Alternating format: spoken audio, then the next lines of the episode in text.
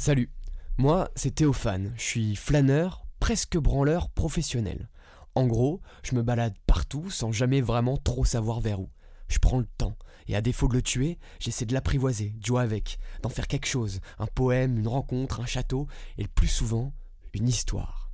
D'ailleurs, faut que je vous raconte la dernière, ça commence à peu près comme ça. On a le temps, faut prendre son temps. Faut prendre le temps de prendre son temps. Comprends-tu? Regarde-les. Mais regarde les autres. D'un bout du champ à l'autre, ils courent. Après quoi, je te le demande, hein? Crevés comme moi, ils sont le soir. Ils s'endorment fatigués et ils se réveillent plus fatigués encore. Comme Philippe Noiret dans Alexandre le Bienheureux de Yves Robert, moi aussi je milite pour la paresse, le plaisir de ne rien faire si ce n'est prendre le temps de prendre son temps. Bon, parfois je m'invente une révolution et m'assois à mon bureau, bien décidé à faire couler l'encre de mon stylo Bic 4 couleurs sur deux trois feuilles volantes. Je m'imagine même conquérir la Silicon Valley, déterminé comme jamais et armé d'une volonté d'assoiffer. Mais très vite, je suis rattrapé par la réalité. Ma paresse revient au galop sur son poney et s'empresse de provoquer ma volonté en brandissant fièrement mon oreiller. Mais ma volonté ne reste pas sans réponse. Elle dégaine alors mes vieilles cartouches d'encre périmées qui cherchent encore désespérément mon stylo plume Waterman parti trop tôt.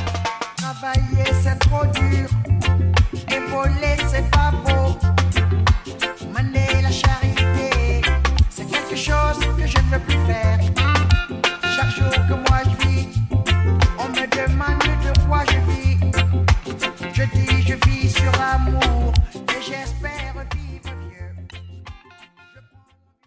Je sais pas vous, mais pour moi parfois, travailler c'est trop dur. Alors, euh, quand l'ennui m'assomme et qu'entre deux petits sommes la culpabilité vient me titiller, que ma volonté se sent menacée, je n'ai qu'un échappatoire. Monter un plan machiavélique contre moi-même et ma bonne conscience, histoire d'enrayer toute tentative d'insurrection contre ma flemme, ma paresse, ma fierté. Entre nous, on est bien dans son lit, non? Dans ses draps tout emmêlés, le corps accroché comme une proie doucement prise dans les filets de Morphée. On est bien dans son lit, à rien foutre, à glander. On est bien dans son lit quand enfin le monde nous fout la paix. Ouais, mais car il y a toujours un mais, qu'il soit printemps ou regretté, la réalité finit par nous rattraper et nous rappeler, car la réalité ne fait que rappeler qu'il faut faire et travailler, prendre de la peine, c'est le fond qui manque le moins, et ça on le sait depuis l'école et la fontaine. Travailler ou rien glander, telle est la question. Et c'est ainsi qu'une rumeur se mit à courir dans toute ma chambre. Aucun matelas, cahier, coussin, calendrier ni bouquin n'est épargné. On parle de partout d'un combat interne épique. Ma paresse provoquée en duel par ma volonté. C'est alors tout un stratagème, un manège de loubar et couba qui naît s'en mêle dans ma tête. Oubliez les gardes à vous et les marches au pas, gare balles perdues. Ce soir, tous les coups sont permis. Paresse versus volonté, le combat du siècle tout de suite depuis mon lit et en direct dans ma tête. Et c'est ma paresse, Saka, la dévoreuse de Stabilo, qui dégaine la première. D'une gauche somptueuse, elle vient calmer les ardeurs de ma volonté. Mais celle-ci, que l'on surnomme aussi l'avaleuse d'oreiller, n'en reste pas de marbre. Elle répond d'un haïkique puissant à en faire trembler tous les paresseux, les décontractés du clan. Devant la violence du reste de ce combat, je préfère vous faire écouter ce document consacré à la langouste. Contrairement à une idée largement répandue, la langouste se nourrit exclusivement de fruits de mer. Ce qui ne l'empêche pas de rester très humaine. Après de longues heures d'intenses combats, paresse et volonté n'ont pu se départager, et finalement une trêve s'imposait. Il nous fallait changer d'air, ma paresse, ma volonté et moi.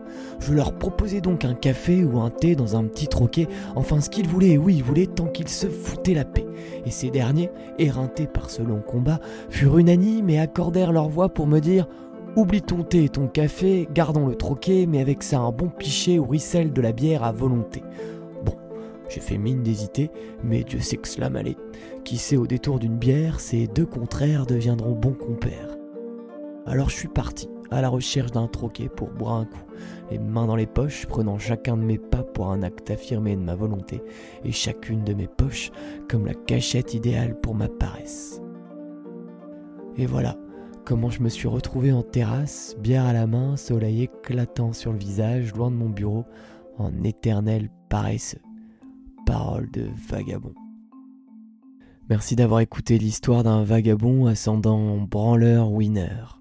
On se retrouve très vite pour un nouvel épisode. En attendant, je vous laisse avec Jean d'Ormesson qui nous parle de la paresse, des mots dont tout rêveur se délecte. Ah bah, la paresse, c'est merveilleux parce que euh, on, on, on abandonne les choses, n'est-ce pas On abandonne le monde. C'est le sommeil dans la conscience, si tu Voilà, mais en s'en rendant compte. Moi, je crois que c'est quelque chose d'exquis de se dire qu'on a à écrire une lettre à, à des amis ou qu'on a un travail à faire et de ne pas le faire en disant qu'on préfère volontairement laisser les choses se faire toutes seules ou bien peut-être par les autres.